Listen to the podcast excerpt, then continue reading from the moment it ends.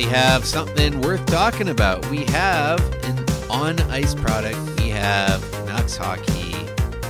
Season is back. How good is that? Yeah, I mean meaningful games, right? I mean the preseason, as fun as as fun as it is to watch this team slowly kind of gel together and lines get made or put together. We've got games where points are actually on the line. Yeah, man. I mean, it was just so nice last night. I, I, I came work, I got all comfy, cracked a beer, and put on the Canucks game, and rain was hitting the window. I'm just like, ah, this is this time of year, you know. And that's another thing, right? Is like everything's been thrown out of whack for for so long. Uh, Canucks season starting in October. We didn't get that last year. No, I mean the season didn't start till what was it like early January, and there was even still talk that the season might not even happen. Uh, but yeah, it's so nice to actually have Canucks games to talk about. It's gonna be weird though because the season started on time this year, but it's not going to end on time with the big Olympic break in February, right? So I believe the final game of the season for the Canucks is like April 26th. Where in past years, the beginning of April is when the season ends and you go into playoffs. Yeah, that's true. And we haven't had an Olympic season in eight years, I guess, as well, right? Like, it's been a while since we. And McDavid, McDavid's never represented Canada at the Olympics, so we finally get to see wow. McDavid play at the Olympics, which is great. And that's going to be uh, something fun to watch uh, as the season goes on. Is is picking who's going to be on on this Olympic team. I, am glad there's an Olympic break this year, um, even if it does kind of condense things and move things around a bit. But uh, I, I mean, it's so we saw last night we saw the Canucks we saw the, them play the Oilers and we're going to talk about that uh, of course. But now like uh, we got the Flyers and the Red Wings coming up after this and geez it's been a long time since we've seen anyone outside of Canada. Yeah it's actually kind of nice to see teams outside of the great north the great white north here. Uh, Philly is always a great matchup for the Canucks. And obviously, you know, they just picked up Zack MacEwen, which we'll talk about a little bit later. Also, I don't think we mentioned we have a guest on this week's episode, uh, Terry Guest. Uh, I'm sure most of you follow him on Twitter, but if you don't, uh, you should you can follow Terry at Terry Guest 29. But uh, yeah, obviously the Flyers they picked up Zack MacEwen off waivers. Uh, so you know, I'm sure he'll get in the lineup against the Canucks on Friday, which is tomorrow. Uh, we're recording this Thursday night. Uh, yeah, man, I'm uh, I'm really looking forward to to the season really getting underway here. Any kind of thoughts on seeing the Kraken? I mean, that's the big story in the NHL is uh, the Seattle Kraken finally out there. I mean, watching opening night, Seattle Vegas. I'm like, geez, what a world this is, eh? Like Seattle and Vegas. Who who would have thought? But the NHL finally unleashes the Kraken. 32 teams. They get another big market in the West Coast. I, I think the league's got to be pretty happy with uh, everything they've seen from the Kraken and the fan base so far, eh? Absolutely. I mean, look, I as a Canuck fan, I, I can't stand the Vegas Golden Knights, especially since, you know, they took us out in the bubble uh, a year ago. That being said, though, I mean, Vegas has been an incredible success story in the since they've come into the league. And Seattle, even though I didn't think they did great in the expansion draft, I still think Seattle so far, by all accounts, has been a, a another real positive for the league. I think the Seattle fan base is going to be uh, very supportive of that organization and that franchise. And uh, yeah, now we have uh, a rival just down the road from us, which is nice. You know, the Canucks have never really had that rival. You know, obviously, you know, you got Edmonton, you got Calgary, but the Battle of Alberta is always going to trump any rivalry we have with either of those two teams. And now we've got an actual rival that, you know, uh, hopefully, you know, in the coming years uh, will be some great playoff matches. I mean, as long as I've been a Canucks fan, it's been a floating rival, whether uh, you know Winnipeg or Minnesota or Chicago or Boston or LA or whoever. But all those teams, none of those fan bases really say, "Oh yeah, well, the Canucks are our biggest rival." It just it, it never happened. This Vancouver Seattle thing finally, for the first time in Canucks history, creates a natural geographic rival, and I mean, it's going to take a little while for that to to build and fester and grow. But it will. And what this also does with for the Canucks is with the last two teams coming into the league in Vegas and Seattle, is it will actually reduce some of their travel time. And the Canucks have long been this island way out there who've had to travel more than any other team. And now you've got a neighbor there where you can, hey, you can take a bus to the game if you want. Even Vegas, it's not that far, and it's just one time zone over. Uh, these are things that finally getting 16 in the east 16 in the west it's going to help vancouver they're still going to travel more than most other teams certainly a lot of those northeastern us teams but this for me is, is it's it's a big thing is is finally like you said having that national natural sorry geographic rival. And uh, I mean, the, Vancouver and Seattle, you got to go back to the the old Pacific Coast League days. I mean, I guess we got the WHL as well, right? Like you got the Giants and uh, and the Thunderbirds, and but is is that even a big rival? I think a lot of people in Vancouver would say, oh, Kelowna and Kamloops are bigger rivals, or Victoria than uh, than Seattle and Everett in a lot of ways. Yeah, I mean, you know, we've got the Cascadia Cup essentially, right, between uh, Seattle yeah. and Vancouver, which is nice.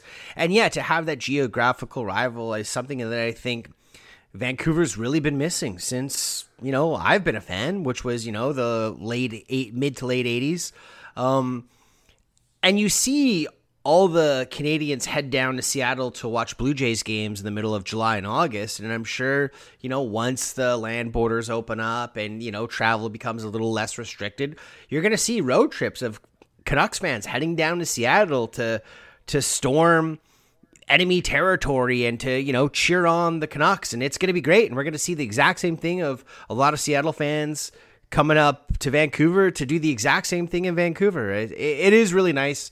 Uh, you know, it's nice to see Seattle. I like those jerseys as well. They look really crisp on the ice, I have to say. Uh, especially those road whites. I really like the way mm-hmm. they look. And uh, yeah, man, I'm I'm really excited for Seattle. I don't think they're going to be any good this year, so I'm exceptionally excited as a Canucks fan that they're not going to be good this year. Unlike uh, when the Gold Knights came into the league, but uh, yeah, man, it, it's great for the league. It's great for the Canucks, and it's great for the sport on as a whole.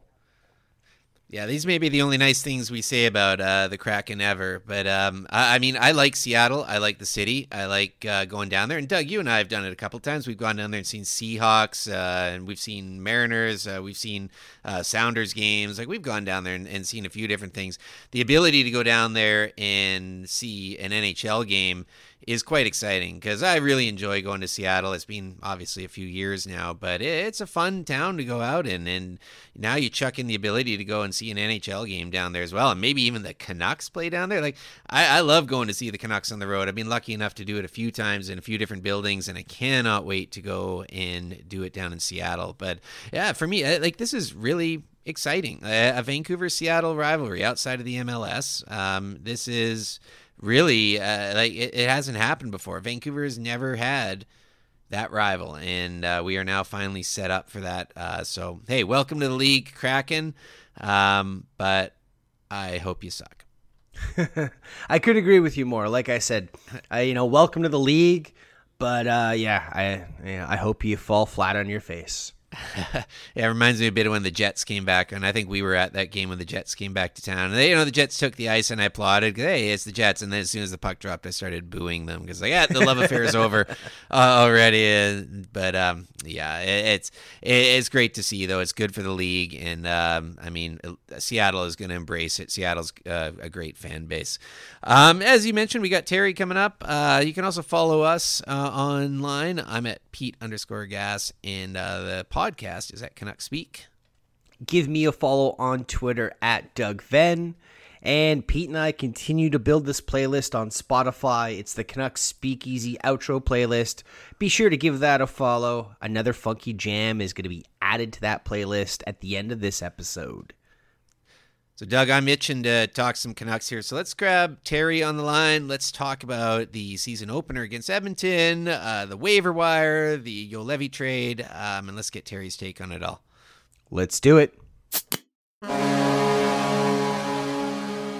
Joining us now, we have our guest for the week, Terry Guest, uh, a two time appearance now for you, Terry, I believe. Uh, and you can follow Terry on Twitter as well at Terry Guest29. Terry, welcome back to the Speakeasy. Hello, guys. How are you? Uh, you know, it's been a day, but uh, you know, we're all uh, we're hanging in there. Just got some Thursday night football going over here. Yes, me too. Yeah, it's good to be on again. It's good to chat with you guys about some more Canucks. We've had a pretty exciting game last night, so it's a good start to the year, and happy to be back on.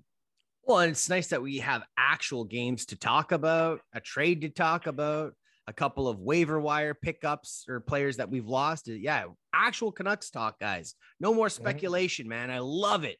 Yeah, I'm I'm with you, Doug. It's it's nice to actually talk about what is happening, and we got our first look at the team. And I mean, uh, the game last night was interesting. There was some ups, some downs, some uh, some good, some bad. I thought, um, Terry, like, what are what are your kind of first thoughts after one game? What what are some things that kind of stood out for you? Yeah, I mean, I don't want to sort of over exaggerate the first game because you saw a lot of jitters get out of the way early. I thought. Um, in terms of some looks, I liked how the bottom six was working. I like Hoglander a lot. I thought he was competing really hard got some good looks. Um, I thought Podkolzin looked like he was he was okay out there. Uh, I thought he was getting his feet under him pretty early. Um, Dickinson was he looked kind of he was there. I wasn't really seeing a whole lot from him. Um, I liked how Poolman looked. I thought he was um, doing well against McDavid, surprisingly. Let me uh, let's start with um, with Podkolzin there because Podkolzin was it, there's a part of me that couldn't help but think last night that he was getting a bit of the KHL treatment again. You know, like he was. Uh, I I didn't. I actually haven't seen the final stats of the game, but I know in the third he had the least amount of ice time out of every Canuck. And um, I, I, and like, is this a bit of a Travis Green thing? I mean, you know, I, I, know there's a lot of a lot of people have different kind of issues sometimes with the way Green coaches and his preference for vets over young guys, but I, when some of these guys come back, do you guys think that Podkolzin is going to stick around with the club when he's only getting a handful of minutes a game, or do you think they're going to loan him down to Abbotsford? Yeah, it's it's interesting you say that because I that's sort of the way I've always felt with Green is that he seems to favor those guys that are the older veterans. You like look at Chiasson last night, he sticks first line, first PP the whole night, and there wasn't really much adjustments made there. I do wonder. I think he's obviously just sort of a placeholder from when Boeser's back. He's not going to stick there. But I would have liked to have seen him mix it up a bit last night to see what some other looks would have maybe looked like. Like what a Hoglander on the first line, or like maybe a Podkolzin jumping up, how that would have looked. Um, but I do wonder about what does happen when a guy like Motte gets back in the lineup, um, a guy like Lockwood who impressed a lot in camp. You know, I've I don't think I've seen a whole lot from Podkolzin yet where I'm like he looks really comfortable and he looks like he's he's gonna stick. I do wonder what maybe some top six minutes would look like for him in the AHL. I know um, some people would maybe disagree with him being in the AHL, but um, I, I wonder what that would look like. Yeah, I agree with you, both of you guys, that I do think Green tends to favor the vets over the young guys. That being said, Nils Hoglander did win a spot in the top six last year, and he played pretty much predominantly in the top six. I do think, just my opinion, I think the fact that Boeser wasn't playing last night, I think that they didn't get a chance to do the three C's, which they've kind of been looking like they were going to do all preseason with Horvat, Miller, and Pettersson. And they've had Miller and Podkolzin stapled to one another. So I do wonder if they were able to actually go ahead with their plan. At least that's what the plan was during the preseason to have three centers of Miller, Horvat, and Petey. If Podkolzin would have gotten more ice time, and the fact that they were playing from behind heading into the third period, I think Green was trying to play his horses. I think there's a couple of good points in what you guys said. I mean, first of all, it is worth noting that 25% of what we projected to be our starting 12 forwards did not play last night. There's no Motte, there's no Sutter, and there's no Boeser. And I thought the Boeser one in particular, obviously, uh, was really noticeable last night. It pushed other guys around the lineup. Uh, Hoglander as well. I, I, I would have liked to see him get a bit more. I know he originally wasn't on the power play. He eventually was able to take a spot on PP2, which I think was Tanner Pearson's spot. Hoglander, to me, I thought he might have been the best Canucks forward last night. I, I thought he had a ton of zip, he had a ton of speed. He looks really good. And and again, it's like for me, it's like okay, well, Hoglander looks good tonight. Where is he? Where is he in the shootout? Why is why is he not moving up? Podkolzin, yeah, okay, it's his first game. I get it, and he's he's designated into a fourth line role, but he was the lowest ice time on the team. I finally pulled it up here, seven thirty four, uh, which is about two minutes less than Justin Dowling, and I know Dowling's a center, and about two and a half minutes less than uh, Lammikko as well.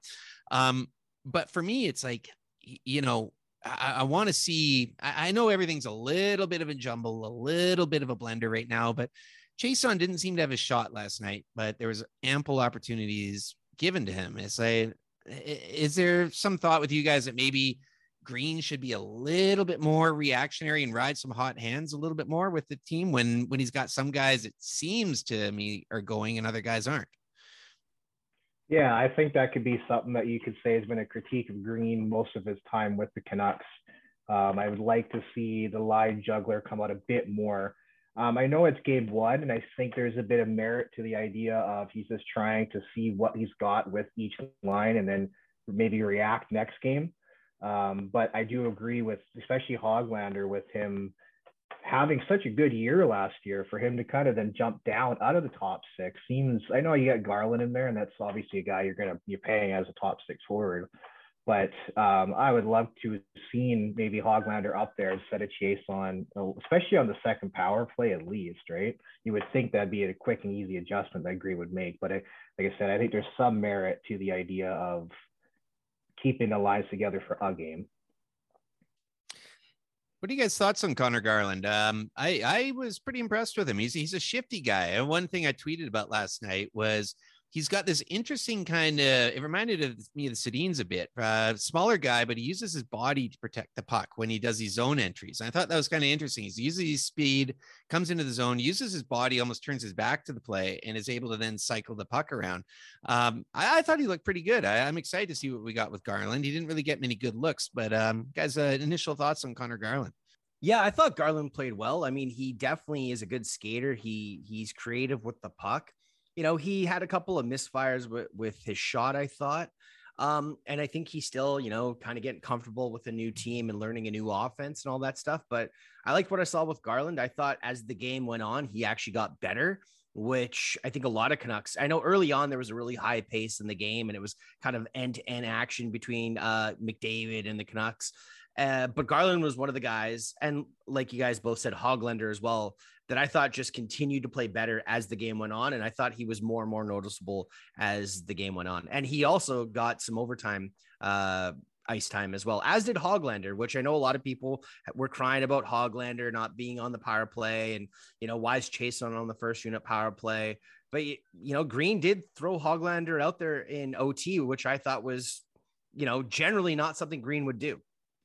Uh, it's funny you said that because right when they threw him out there, I was just cursing. I'm like, where the heck is Nils? Oh, wait, there he is. Uh, number 21. That's another thing I'm getting used to is uh, the number 21, the Mason Raymond number uh, with, with Nils Hoglander.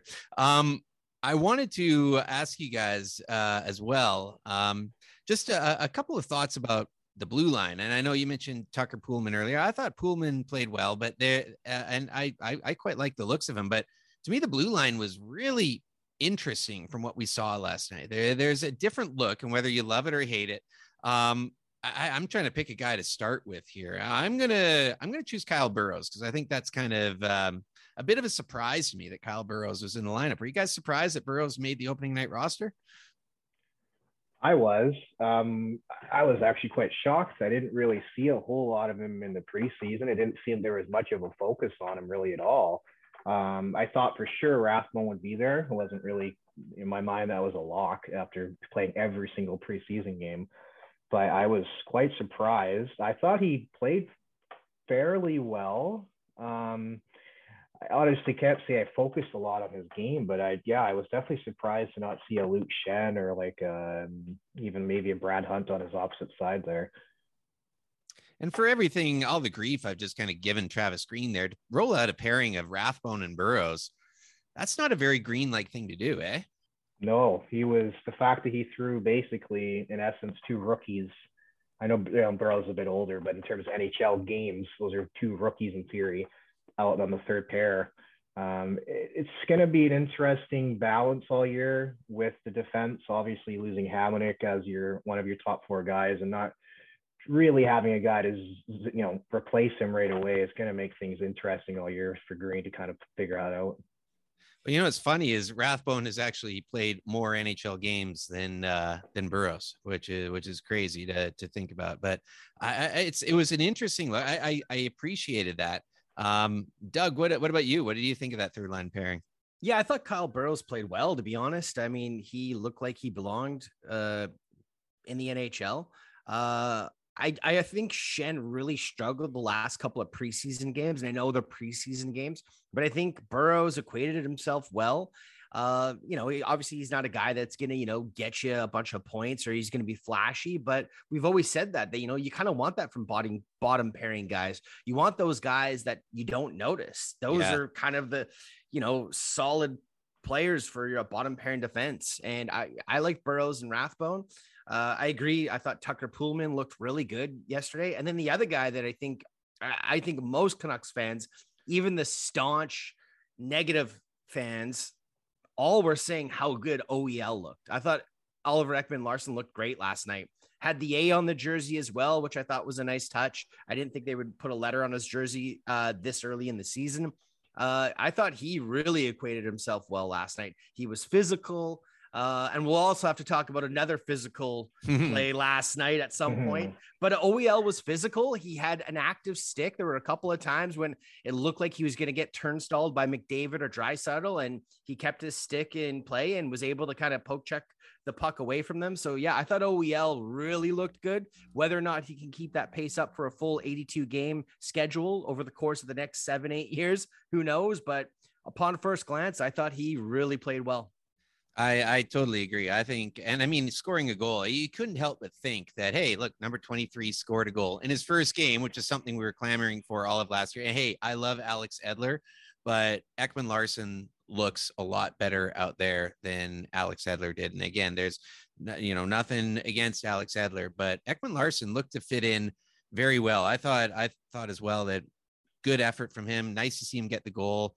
And I mean, you've you've alluded to it, and I, I think Tyler Myers, the elephant in the room um, here. Now, Tyler Myers, there's a couple of things, and, and let me just preface with that. First of all, he was getting a lot of flack on the first goal against uh, the first Oilers goal because he was standing. Now, I know Harman pointed out he was like, "Oh, I know a lot of you are blaming Myers. I'm actually blaming Chiasson." And then for me, and I hate to do this, I was kind of blaming Petey because Petey peeled off his man there.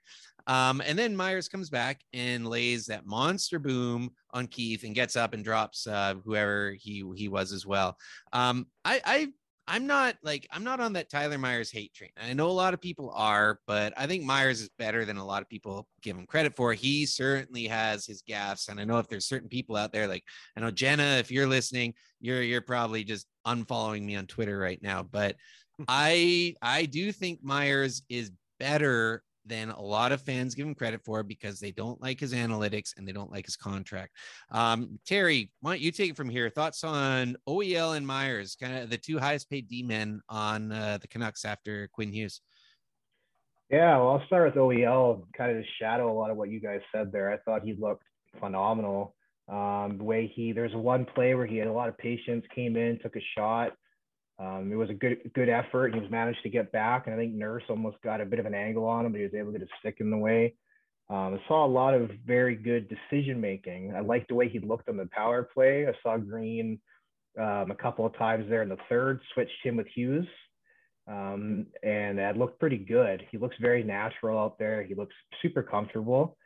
Um, I, and when the trade happened, I was I was definitely on the side of I thought that he was going to become I don't know if he's going to be a Norris level guy like he might have been at one point in his career, but I definitely thought given a different sort of scenery, more competition, and just more comfortable with his you know having the schemes there and that sort of thing, I thought that it would help him turn his career around.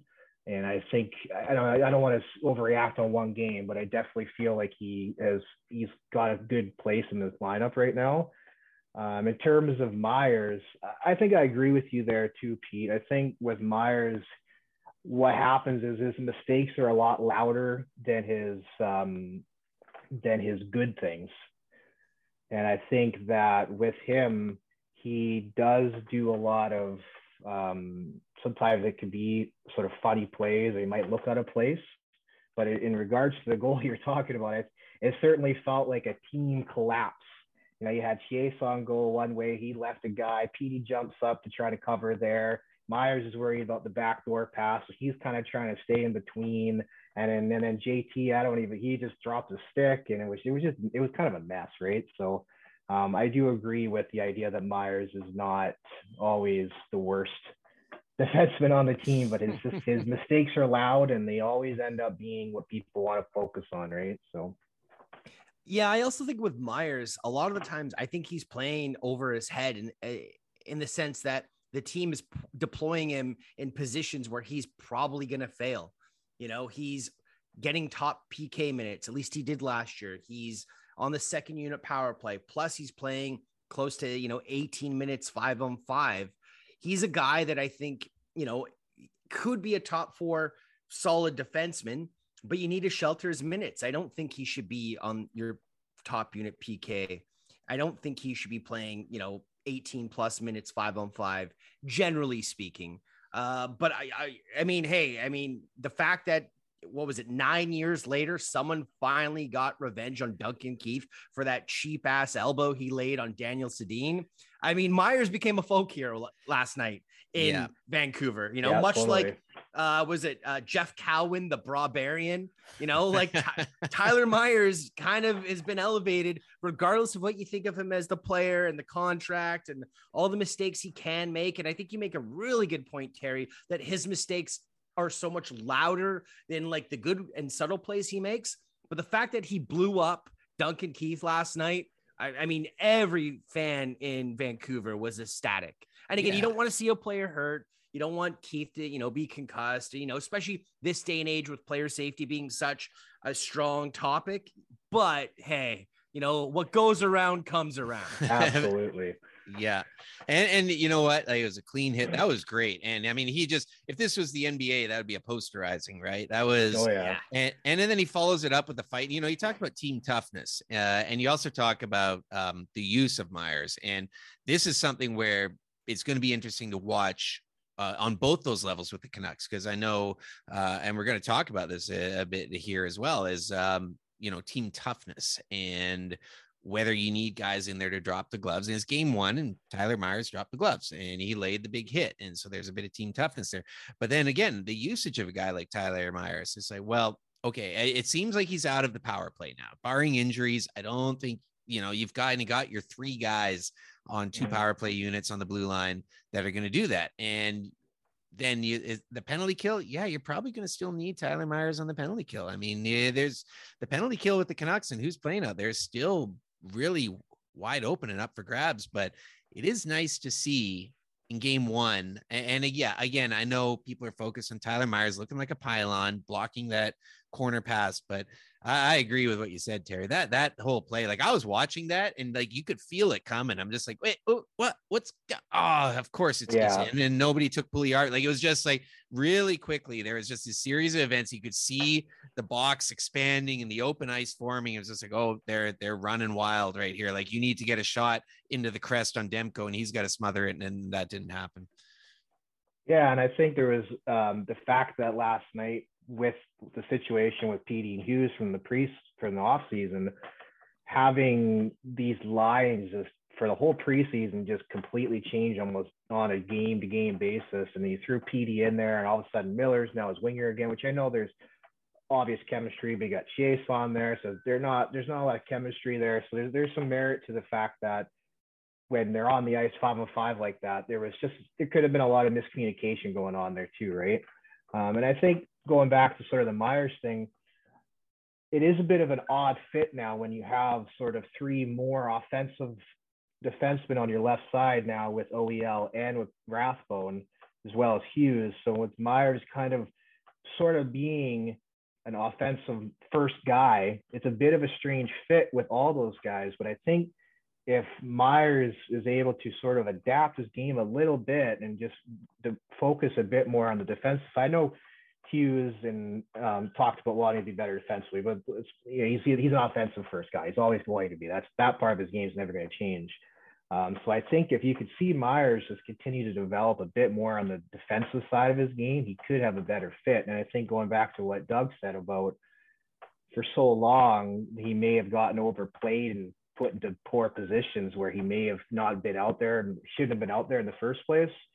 Again, it makes his it makes his blunders look big again. Well, and again, I know this is a you know a broken record, but not having Hamonic to start the year also forces Myers into a penalty killing role, right? Because your right side would be Tucker Poolman, Travis Hamonic on the PK, but now Myers. I mean, I doubt Green's going to trust Burroughs to play PK minutes. So now you're kind of forced to put Myers in that role, which again, you know, I thought he played relatively well. I know people are hard on him on the first goal. Uh, there was a lot of mistakes on that goal. It wasn't just one guy. Um, but yeah, and I, I know some people, I saw some people thought Demko should have had it regardless. I thought, I saw some people thought that Demko should have, you know, been able to, to stop that. But yeah, I think being able to shelter Myers' minutes and have him play more of a definitive role and not play above his expectations, I, I think we could see arguably one of the better seasons out of Myers this year. Yeah, I mean, let let's hope so, right? I mean, it, the Canucks blue line, it, there's so many questions. I mean, once like I like I mentioned earlier, 25% of our starting 12 forwards are out. We've lost a couple guys on the depth chart as well, which is why I think Chiasson was was brought in in particular. But the blue line is really going to make or break the team this year in, in, a lot of ways, right? I mean, you've got a left side that's very offensive and a right side that's got some question marks. And and I mean, it's going to be interesting to see how this unfolds. Um, and, and you know, I mentioned with Tyler Myers and team toughness. Um, a lot is being made about uh, the, the departures, how the Canucks have lost uh, Jonah Gadjovich and Zack MacEwen uh, on waivers. Is is that a concern for you guys with with team toughness? And how do you feel that those losses really affect the team and going forward? And Terry, why, why don't you start with that one? Yeah, it's definitely an interesting topic for sure. Um, you're seeing a lot of teams the last couple years with Tampa having guys like Patty Maroon, Corey Perry for Montreal, having a couple of those older veteran type guys in the bottom six that can, you know, they can set up for guys, they can mix it up a bit. And I think maybe that's sort of why you see a guy like Chiasson get a contract, is they can see him doing playing that part. Um, with Zach, it's one of those situations where, you know, he had chances after chances, and it just never felt like he was picking up that NHLer side of his game, besides the fact that he could drop the gloves and the fact that he could lay a couple big hits. But it's also a weird scenario because I kind of I, I don't know if I would say he had a fair shot, but it definitely seemed like Green never clicked with him he was constantly, even last year when the guys, he got guys like Jimmy Vesey and, uh, you know, he had Highmore playing top line minutes at some points, and it just never seemed like MacEwen got that shot. Um, I don't love the fact that they've lost a few guys on waivers. I know it happens to every team, and it just sort of is what it is, and that's sort of why the team went out and signed guys like Di Giuseppe and Lockwood and Prest and Dowling's in there and Motte and all these guys. Um, bit more of a tough pill to swallow for myself. Um, I thought he had a lot of promise based on the fact that every year it felt like he came back and he worked on something, he got better and he got better. And you see last year with the goals in the AHL, which I know there, the AHL might have been a bit more watered down than it normally is, but goals are goals, and he was still he still put them in. And then this year he comes in, he talked in the off season. I heard a couple interviews with him on uh, Canucks Convo about how he was working on his skating and that he, he went out and got a new coach to work on his skating. And then he clearly showed the improvements. And then, you know, to lose him on waivers definitely is a tough one. Yeah, I think with Gadjovich, it was, you know, the Canucks risked it. They they figured he wasn't going to get claimed. I know there was reports of internal discussion within the organization where it was kind of split. Some people thought he would get claimed, some people didn't. At the end of the day, they threw him on waivers and he got claimed, which was unfortunate. MacEwen, look, I thought last year was MacEwen's year. I thought last year was the year for him to really make an impact on this team. And, you know, maybe he wasn't in Green's, you know, best books or whatever, but I just, I always felt like I wanted more out of MacEwen and he never fully delivered. You would see these brief flashes, but it wasn't consistent enough, in my opinion. And a lot of the times, like for a guy his size, he is a really fast skater and yet very often he wouldn't get you know fast on the forecheck. He wouldn't be hard on the puck winning puck battles along the boards. Not often enough in my opinion to really make an impact on the team. It sucks to lose him but i also think it's in regards to your original question pete about team toughness you got Luke Schenn who can drop the gloves. Tucker Poolman is a guy that can drop the gloves as well. I mean myers i know he's big but you know he can put up a fight. And Horvat, Miller, like you got guys that I think can step up and, you know, drop the gloves and, you know, stick up for teammates. And I know that's always been a hot button topic in Vancouver. You know, uh, Vancouver fans are a little bit sensitive when you see cheap shots taken at our players and guys never stand up. But uh, I do think that this team does have guys that can fill that toughness void that aren't the prototypical bottom, you know, fourth line goon. JT Miller right now looks like he would fun, fight the lunch lady. Uh, he's just got the, the, the kind of that yeah. grumpy old uh, look about him right now. Um, for me, I mean, the days, and again, I've got a lot of the, you know, like kind of old school hockey thoughts about things. And, uh, the, but the days of having that guy who's there just to fight uh, are over. And, uh, you know, I like Zack MacEwen, but the reality is, is there's a lot of guys just like Zack MacEwen out there. This is not a big loss for the Canucks in any stretch. The Gadjovich one certainly hurts. We ran a poll on the Canucks Speakeasy Twitter account, um, just asking if you could bring back one guy, who would you bring back? Gadjovich, Lyndon MacEwen, and over 60% said Gadjovich. And I, I think that's the right call, right? Like Lind, again, Seattle put him on waivers. We don't know. He it's it's what's going to happen there. MacEwen, he's 25. He's I don't think you're going to get much more out of him. And then uh, Gadjovich is obviously younger. He scored goals. That one certainly hurts, especially going to San Jose where Dahlen is as well. And, you know, as, as joking, I'm like, I'm going to look for the Vegas odds on Dahlen from Gadjovich or the other way around uh, at some point this year. But it's important to remember, everyone out there, it's important to remember that every team, every team overvalues their own players and prospects. Oh, absolutely. And, totally. And, and, I'm not saying that as any be like, you know, soften the cushion. For me, MacEwen, that one doesn't bother me. I'm, I'm, uh, you know, it, it, sucks, but it is what it is. If you're losing a guy like that on waivers, it happens to teams. The Canucks were grabbing guys like that off waivers all last year. And again, it didn't work out, but, but whatever. Jonah Gadjovich, that one does kind of hurt. I think the Canucks thought they could sneak him through on a big waiver day. Um, but and I thought he was going to get through, uh, to be honest. But you know, it, it, it, sucks. Didn't quite happen, but here we are. I, I don't think at the end of the day that losing either of those guys or even Cole into expansion, that's not a deal breaker. Yes, two of those guys were second round picks, but it's not going to ultimately affect the course of this team. And I think a lot of fans focus on these things more, these fringe things, as opposed to being like, hey, we got Pettersson and Hughes back in the lineup and they're signed long term. Like we should be focusing a lot more of our energy on these the players that are in the lineup, the players that are here, and the players that are making a difference. And I know people will be like, no, you got to manage all your assets. It's like, well, when you get to a point where you're more competitive, you're going to lose assets, right? And this is just mm-hmm. part of the way it goes. And you have to have next man up mentality, but you also need the guys who are with your club actually playing. The other thing, this is an expansion year. Another team was added to the league. So there's 24 more jobs and however many more prospects that need to be filled out. And a lot of teams lost depth this year because of the expansion draft. So guys like Gadjovich, guys like Lind, and I know Seattle ended up putting Lind back on waivers, and I believe he cleared. But you know, those guys are now more valuable because the depth across the entire league has been depleted with Seattle coming in. Uh, it's just it's not depleted necessarily, but more watered down. Uh, yes, yeah, yes. yeah, for sure. And and you know what we've seen that uh, throughout the years, and it's it, the NHL when they did that rapid expansion, you really did notice that uh, when uh, they had what the five teams coming in three years or something like that. Uh, you did notice it. And it's nice this time, at least with Vegas and Seattle, but 32 teams, you're right. You know, another 23 jobs out there, another farm team, another, another seven players that go in a draft. Like it, it, it does mean that, you know, you're placing more value on guys who have some sort of minor league statistics behind them as well.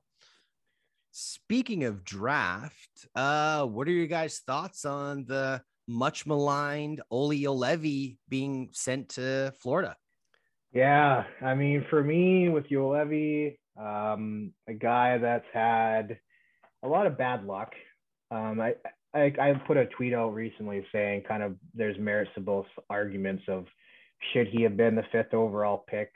I don't believe so. At the time, I really thought Tkachuk was the guy to go with. I thought I still remember when he went up and said for the London Knights, and I was like, oh, here we go. And then it was Juolevi. Yeah. Um, I know Benny has come out recently and kind of give a bit of a back story of why he went with Juolevi, that they did decide to go with positional need over BPA at the time.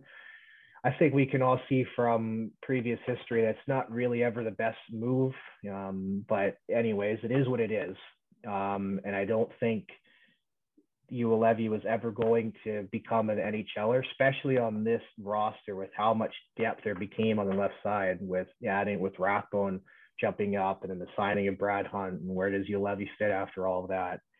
Um, I do think there's some merit to the fact that the injuries played a part in his development. Um, I think he was slowed down dramatically by several injuries to his knees.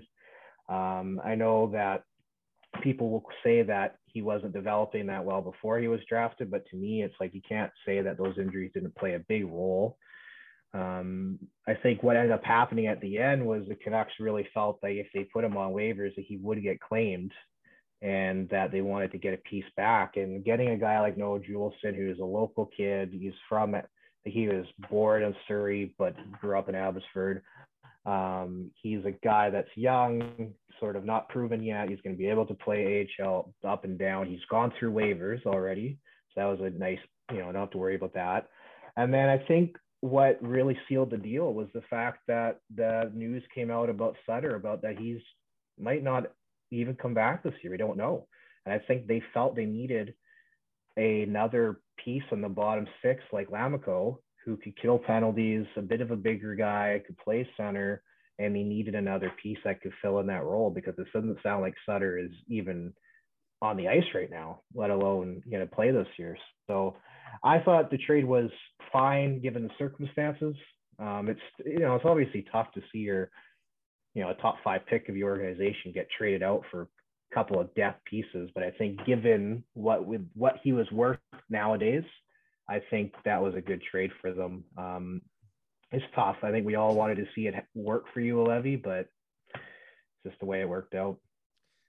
And I was with you. I wanted Tkachuk as well. Um, I've I've never been a fan of drafting for positional need. I always think you take the best player available. And I know Juolevi was the top defenseman in the draft, and the Canucks defenseman cupboards were bare, and everyone was saying, well, the, the first defenseman to go that year would be Juolevi, and uh, of course, we know how that's gone. Uh, I mean, to get any sort of return, I think is good. Um, Lammikko is a guy who's played 84 games over the last couple of years with the Panthers um, as well. He's he's got some great stats uh, in the Finnish league as well. He had a huge year in Finland one year um, during um, I guess that was during COVID uh, that year, but he um, he's a guy who can play, and you're now at least bringing in a part. And you're bringing in a, a right side D who may not amount to anything, but you're at least taking a shot on, on this guy you're at least getting something back. It, it's certainly not the ideal situation. Um, one thing I'll give the credit to the Canucks for is that they've stopped kind of doubling down on some of their mistakes. And we've seen that with a lot of moves this offseason. I mean, I tweeted as well about how there's seven guys who played last night against Edmonton who were in the opening night roster from last year. That's insane. That's a 70% roster turnover uh, just over one year. And, you know, the Virtanen and Juolevi picks, I mean, we we all hear whispers. Uh, who was involved? Was Linden involved? Was Aquilini involved? Blah blah blah. Like, I mean, they weren't good picks at the end of the day. They didn't work out. And the Canucks have a lot of first round picks, a lot of first round picks over the years who have not worked out. This is nothing new for the organization. At least the last after those picks, yeah, they've they've done a lot better, but they've they've cleared house with a lot of these mistakes, and they're going all in, balls to the wall here, and like this doesn't work. You're going to see a lot more heads roll. Yeah, I will say this, and and again, I'm not necessarily trying to defend the Juolevi pick because I I agree with you guys. I think Tkachuk was the best player available. I know there were talks heading into the draft about his skating, and some people were doubting, you know, would he be an NHL caliber skater at the next level? And he has been. But the one thing I will say is that the two previous drafts, the Canucks took Virtanen, a winger, Boeser, a winger to draft three wingers in a row. I think that is also what kind of swayed them to go with the Juolevi pick. They also hadn't taken a defenseman in the first round since Luc Bourdon, uh, which again, you know, decisions and that's a whole other story about the tragedy of you know what happened or what could have happened if the Canucks had Luc Bourdon. Juolevi, I think a lot of people forget how great of a season he had heading into that draft. He won the World Junior Championship, and I know we overhyped that tournament a lot, but the London Knights also won uh, the Memorial. Is it the Memorial Trophy? Right, the yeah. Memorial Cup. Yep. The, so they won the Memorial Cup that year. He, I don't think he finished the playoffs with the most points, but he was second in uh, the OHL playoff points. And I believe he was second in the Memorial Cup tournament as far as points for a defenseman. He had a great year. I honestly, I, I, I don't think the Canucks, after drafting wingers back to back the previous years, we're going to draft another winger in Tkachuk. And I agree. Like, I think the Canucks did pretty well. Noah Juulsen is a lot similar to Olli Juolevi. Obviously, the draft capital used by the Montreal Canadiens wasn't the same as what the Canucks used to draft Juolevi.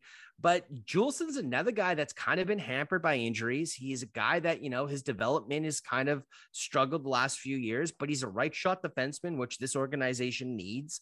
And I think hopefully he can carve out a solid career as a bottom pairing kind of shutdown D. And Lammikko, I like what I see from this guy. You know, he is a bottom pairing guy, but he can give you solid penalty killing minutes. And the guy's got a motor by all accounts. The guy, you know, he's got a motor. He's not the most skilled guy. Uh, you referenced Pete the point totals he had in the Liiga uh, league or the Finnish league. I believe he's had over 50 points in 55 games or something like that. It was nearly a point a, a game player.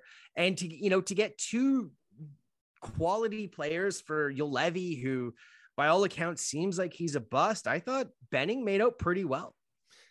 Yeah, for sure. And uh, I mean, yeah, you're you're you're pretty close with uh, the point totals for when he played with Kärpät. It was 51 points in 57 games, which anyone who pays any sort of attention to those European leagues, that, that's pretty good numbers. That's not his role in the NHL, um, but he does have that ability in there.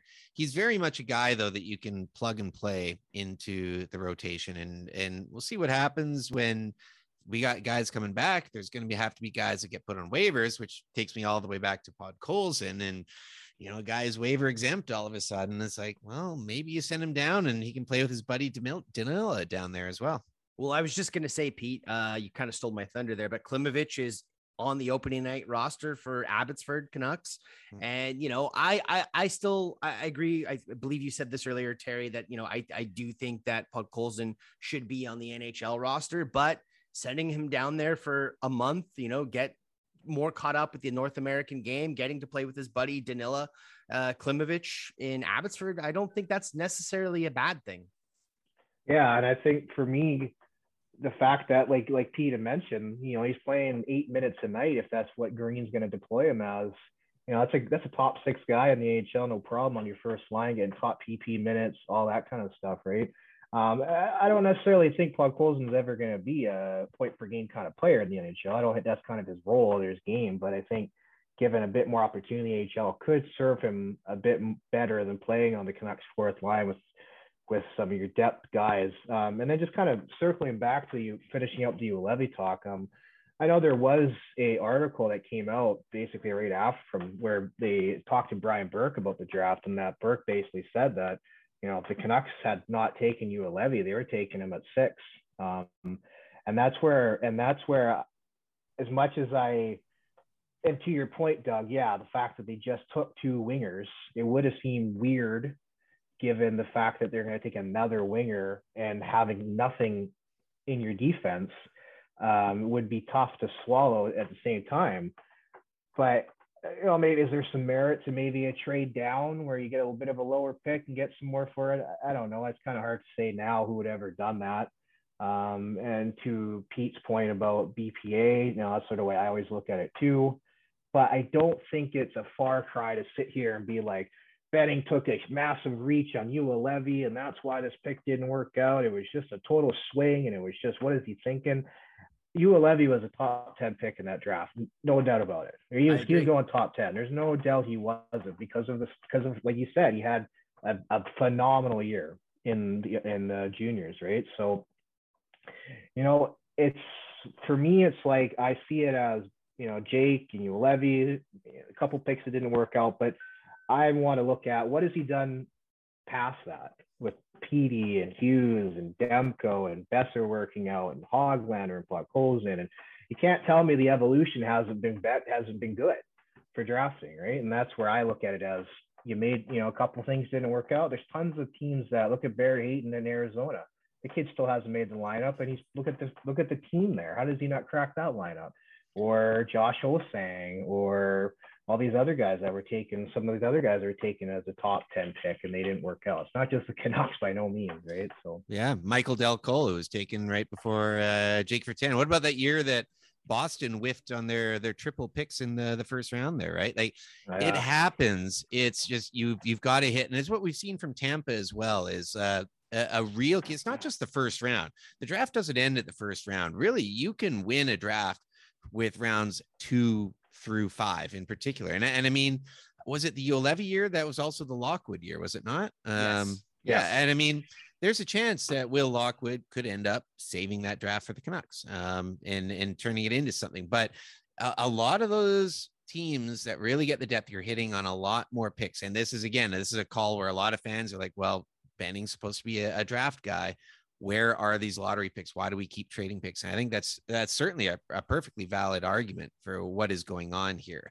I mean, yes, okay, the, the first rounders have, have materialized. And yes, Pettersson, if you did a redraft, he wouldn't be there at five anymore. Hughes, same thing. He would have been gone uh, in his, I think he was seven or eight, wherever he was. He he wouldn't have made it. Yeah, okay. So you're you're hitting on some of those guys, but it's not just that. You're getting seven lottery tickets every draft what are you doing with those? How are how are they turning out, and and recognizing the value in, in those picks as well?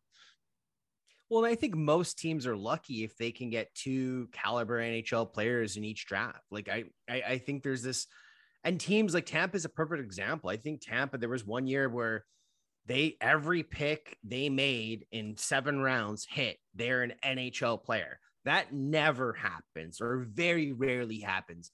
I think back to like the early 2000s, late 90s Detroit Red Wings, where mm-hmm. every late round pick, you know, they're getting guys like Datsyuk and Zetterberg.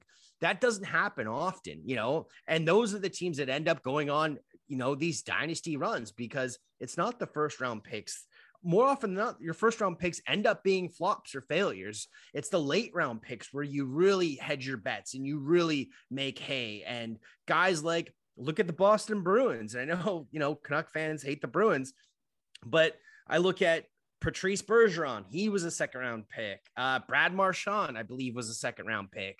A lot of these guys, Brandon Carlo, you know, a lot of these guys that are really, you know, good, solid NHL players that are super successful to their team's uh, success are late round picks. And that's the one thing that Benning hasn't done a great job with. But I mean, Demko to me seems like he's a you know, bona fide NHL goalie. And I, I think he could be in the running for the Vezina trophy this year. I really do. You just need to get more bullets in the chamber and have more chances of hitting on those late round picks. And I think that has been one criticism with Benning is that he's trading picks away instead of trying to add more picks. So maybe you do strike gold in a fifth round or a sixth round with some of these guys. Well, I think that's sort of what some of the argument could be made about losing guys on the waiver wires. You know, could MacEwen have gone for a pick in the offseason if they didn't think that if they if they had plans on let's sign DiGiuseppe, let's sign um, Chiasson to bring him in, let's sign all these guys to be tweeners in the AHL. Where was MacEwen really ever uh, part of the plan? You know, could they have moved him for a pick? What about you know a guy like Gadjovich? Was he, you know, did they think that he was going to clear waivers? I guess they thought, but so there's some merit to think that maybe there could have been some value there in the offseason to get picks. Um, I think like what you said, there was there's definitely a critique there with Benning that, you know, his eggs are all in this all in this lineup. You know, there's there's not there's really nothing coming besides Klimovich, which could be a could have could be a second round steal. We don't know yet, but he looks good. But there's there's not much there. So if these guys that are in the lineup don't, if this isn't a couple of years where they really start to compete, hard to. I don't know what's going to happen in the future. It's hard to say. I, I, will say though as well, Terry. I mean, Will Lockwood is still, in my opinion, a prospect. Uh, Mikey DiPietro, um, mm-hmm. but you're, but I, I mean, I get your point. There's not that cupboard of of blue chippers. You know, you're not looking down the line. And I mean, I look at some other teams like LA, uh, for example, where they got a whole bunch. And yeah, okay, LA is kind of stank for a little while, but they've got a whole bunch of guys coming. Ottawa is another one, right? Um, so if you wallow in that, and the Canucks wallowed should there be that wave of guys coming? And the Canucks had those premier talents, but they don't have that like the pipeline kind of dried up by the way they used a lot of their their resources there uh, as well. Well, and to that point, at, at what point do the Canucks just stop being bad?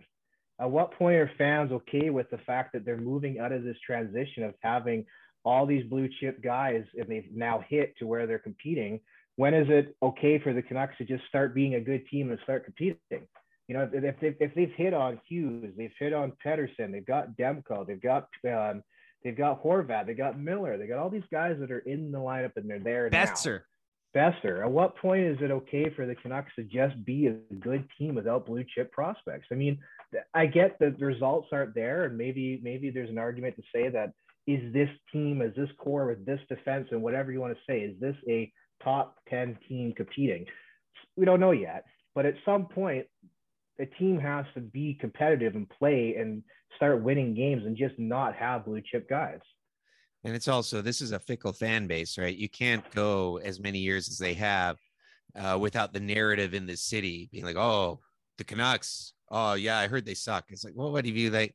when was the last time you watched a game 2016 it's like well yeah there you go right like i mean yeah, exactly. it, it's it's a bandwagon town and if the team is doing well all of a sudden the, the revenue comes in right and and that's something that ownership thinks about obviously it's like this is a business you can't have this team out of the playoffs for so many years in, in a row and this is the year that they've gone all in if it doesn't work this year it, it's going to be it's going to be interesting to see what happens but uh, you know, one one of my final questions here, Terry, before we we let you go, is I mean, I think about this a lot. Maybe I spend too much time on Twitter because I think about this, but what is Canucks Twitter going to be like the day that Jim Benning is no longer in his position? I mean, as Canucks Twitter has evolved, we've only known the Jim Benning era. He is one of the most divisive figures in Canucks history, certain in the post Messier era, is Jim Benning. There's going to be people just celebrating it but but then what happens? Like this this is a fan base that looks for scapegoats. They were looking for you know tyler myers a great example last night but why? Because that was the guy that benning signed. So like what's going to happen what do you think is going to happen like how do you see it unfolding when benning goes new gm comes in is there going to be this complete flip to the script on canucks twitter well, I'm sure it'll start with a banner flying across Vancouver saying, Thank you, Francesco. Um, yeah, it's going to be interesting. I mean, clearly, you, you listened to that interview yesterday, and quite clearly, Francesco is very content with Benning being his guy. Made it very clear that he believes in Benning, believes in the plan, and he wants Benning to be that guy. Um, to your point, yeah. I mean, if you go to if Canucks still make the playoffs this year or next year, I mean, there's I don't see a way that Benning survives that, given that this team is very much his team that he's constructed. Um, in terms of Canucks Twitter, yeah, there's gonna be a lot of people that are very happy. Um, they're gonna finally think that they've made it and that he's gone. But again, someone's gonna have to come in and sort of rework or do their whatever they do to the team. So it'll be interesting. Yeah, I mean, it was you referenced the Aquilini interview yesterday on Sportsnet 650. And it was interesting because he was definitely standing up for Benning, like you said, Terry. But he did say that he would be very, very, I think he used three or four varies disappointed if the team didn't make the playoffs. So I do think it's kind of like it's an all or nothing year if this team does fails to make the playoffs. And I, I personally think the Canucks are going to make the playoffs this year. They're in the worst division in hockey. I know some of these uh these uh, I don't even know what you call them, but these, you know, JFresh. And again, I don't mind JFresh, but you know, he's he's got like Seattle finishing with like 96 points this year. I don't see how uh the Kraken are going to have 96 points this year. I I think the Canucks are going to be a playoff team, but you know, to a lot a certain section of the fan base that could be a detriment because that probably means at least one more year of Benning. And again, I think one of the biggest issues for me during the Benning tenure has been his public speaking. He often contradicts himself. He's not a great public speaker. I feel bad for the guy every time he ends up with a microphone in front of him because I mean, he got done for tampering with PK Subban. He just he often puts his foot in his mouth, but I do think he's a smart guy. He's been in the game. He's played in the league for 40 plus years. He's not this bumbling oaf that a large group of the fan base believe he is. He is a smart guy. Does he make mistakes? Absolutely.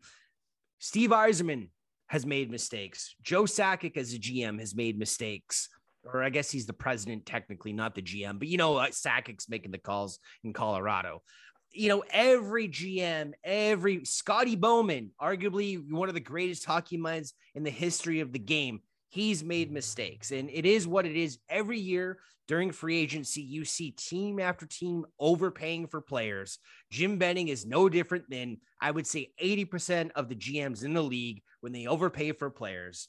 And it happens. But overall, I think, you know, he's done really good with the high end talent in this team. And it's what, how he can start to insulate the rest of this core that we seemingly have in place to move forward. And I, I know the bubble, a lot of people keep referencing the bubble.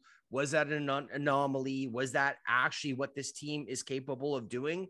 We'll see. I do think that this team, if they can make the playoffs, uh, I do think they're kind of built as a playoff team. I think guys like Horvat, Miller, even a guy like Podkolzin, who I know he's playing, you know, eight minutes, seven minutes a game so far. But I think come playoff time, Podkolzin's a guy that, you know, you want as, as one of your horses in a playoff series. Terry, what do you think? Playoff team? Yeah, I think the I see them as a three seed right now. I think Vegas, Edmonton have. I think Edmonton just has a little bit more of a, a higher punch, and I think Vegas is just built so well. And I think, but I think they could outperform Calgary, and I don't think Seattle has a chance of getting 100 points this year. That's just my opinion, but that's the way I got it too right now. I got I got Vegas, Edmonton, Vancouver, Calgary, Seattle, LA, Anaheim, San Jose. Um, I, I think that that's the way it's going to go. I, I mean, again, it's it's a weak division, but I, I mean, you know, this is my call to fans out there. It's like, okay, yes, I, I get the frustration with Benning. I, I totally get it. I understand why fans are frustrated. Um, but at the end of the day, you're a fan of this team. If this team makes the playoffs, you should be freaking happy. Uh, playoff hockey in Vancouver. We haven't had a, a playoff game in Vancouver in a long ass time.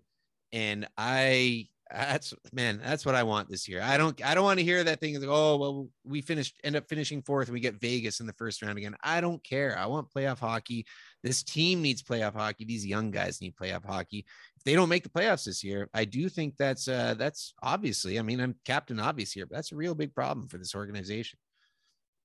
Yeah, no, I agree. Um, playoffs is sort of something that we haven't seen in a long time, at least a competitive actual playoff series. You know, 2015 wasn't, you know, was kind of a random year, but to me, it's funny how I, I, I swear there's some fans that are almost like they just don't even like the team. It's like they just want to, they just want to see them fail and they don't care about them winning. It's really weird to me, but um, yeah, I think the team needs playoffs. The city needs playoffs. Um, you know, we can sit here and complain all we want about losing guys on waivers that are NHL tweeners, but at the end of the day, it's like you said earlier, you know, let's focus on the good that we have here. And we have a very young, promising team. And we had a couple great additions with OEL and Garland. And I think this team is ready to take the next step. Yeah, I, I, completely agree with you, Terry. Um, Terry, we're gonna have to let you go. Uh, one more time, you can follow Terry on Twitter if you aren't already. Terry Guest twenty nine. Um, I want to say final thoughts, Terry. I think you kind of laid it out there pretty good. But is there anything else you want to tack on on the end here for uh, for the Canucks team? No, I think we uh, we definitely had a good chat there. Um, again, just sort of my thoughts on the team. I think we all need to just start focusing on the happiness and start focusing on the good side of hockey and just enjoy what we have and stop worrying about all the minor things. Um, to me, I know, you know, I'm always going to agree with what the GM does. Um, I'm not going to sit here and say I do either, but we need to just enjoy the game that's in front of us and not worry about the little details about every single thing that happens with this team and just enjoy the game. I couldn't agree with you more, Terry. And again, I appreciate you joining Pete and I on the podcast, man. I know time is valuable for a lot of us. And yeah, man, thanks for spending the time, man. It's always great to chat with you. Yeah, I appreciate you guys asking me to come back on. I hope we have some more chats in the future. I know I'm coming over there for a couple games, so we get to actually meet in person. So that'll be great. Yeah, yeah, for sure. I'll, I'll buy you around when you get over here, Terry.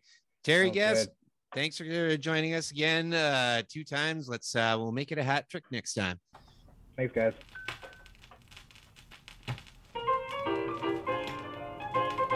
All right, it's that time of the episode for the free pour open floor segment.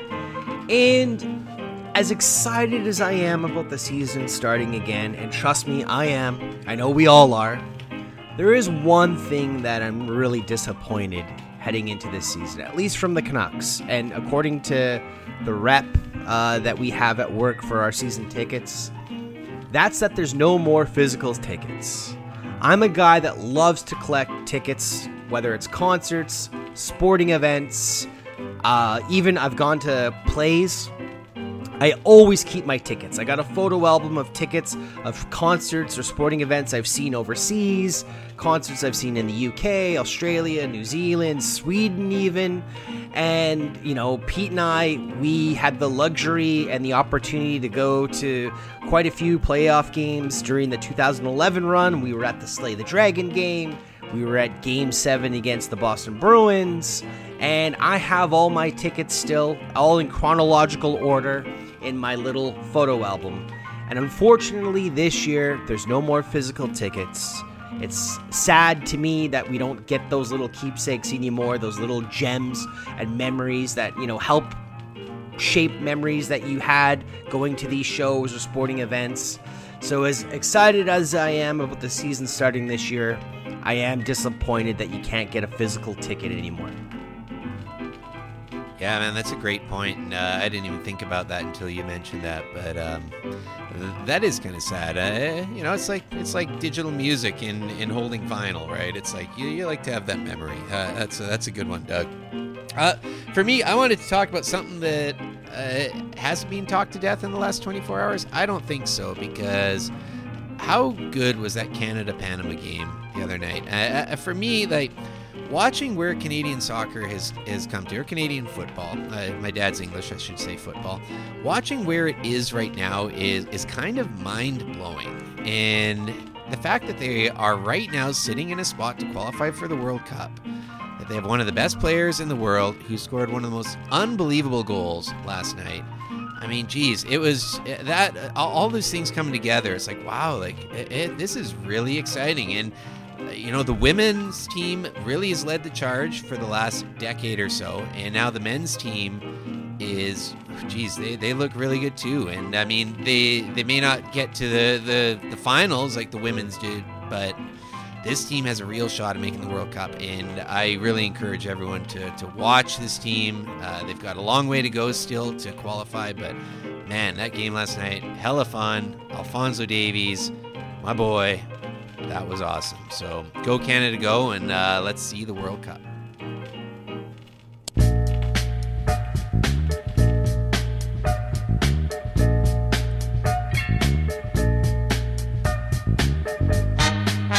Thanks for tuning in, folks. Episode 88, just about in the books. And thanks again to Terry Guest for joining us. That was uh, a really fun chat. And, and Doug, as you know, we ended up chatting with Terry for quite a while after we hit record as well and just, just kept on going. Uh, Terry's a good guy. He really knows his Canuck stuff. He's very level headed with it all. And uh, yeah, it was just, uh, that was a really fun chat again. It was, and yeah, like you said, we ended up talking to Terry after the recording stopped for almost as long as the recording was going on. Um, but yeah, super knowledgeable guy, super easy to chat with, very level headed, which is something that I think you and I both try to do with this platform we've created for ourselves. And yeah, it's just nice to talk to fans like that. You know, we can disagree on things, and you know, we can have different differing opinions on certain decisions or outcomes. But overall, to have a nice, constructive conversation, it's nice, man. And you know, Terry's planning to come over to the mainland and come to some live games. So I know you and I are looking forward to actually getting to meet him in person. But yeah, man, we need you know m- more fans like Terry out there. Yeah, for sure. And I think it's really important for fans to remember as well that you can change your opinions on things. I think a lot of us use different platforms to uh, really kind of double down on things and dig our heels in. But um, yeah, as a fan, I think it's important to you know remember evolve, change. What what ha- what was good a couple years ago eh, may not be good now. So, uh, anyways, great chat with Terry. Um, look forward to bringing him back again, and uh, he's again looking forward to seeing more of what this season is going to bring. Um, follow us online. I'm at Pete underscore gas and check out our playlist on Spotify. We'll add this track to it, uh, the Canuck Speakeasy outro playlist. Give that a listen. You can give me a follow on Twitter at Doug Venn. You can follow the podcast on Twitter at Canucks Speak. As always, thanks for listening. Hasta luego.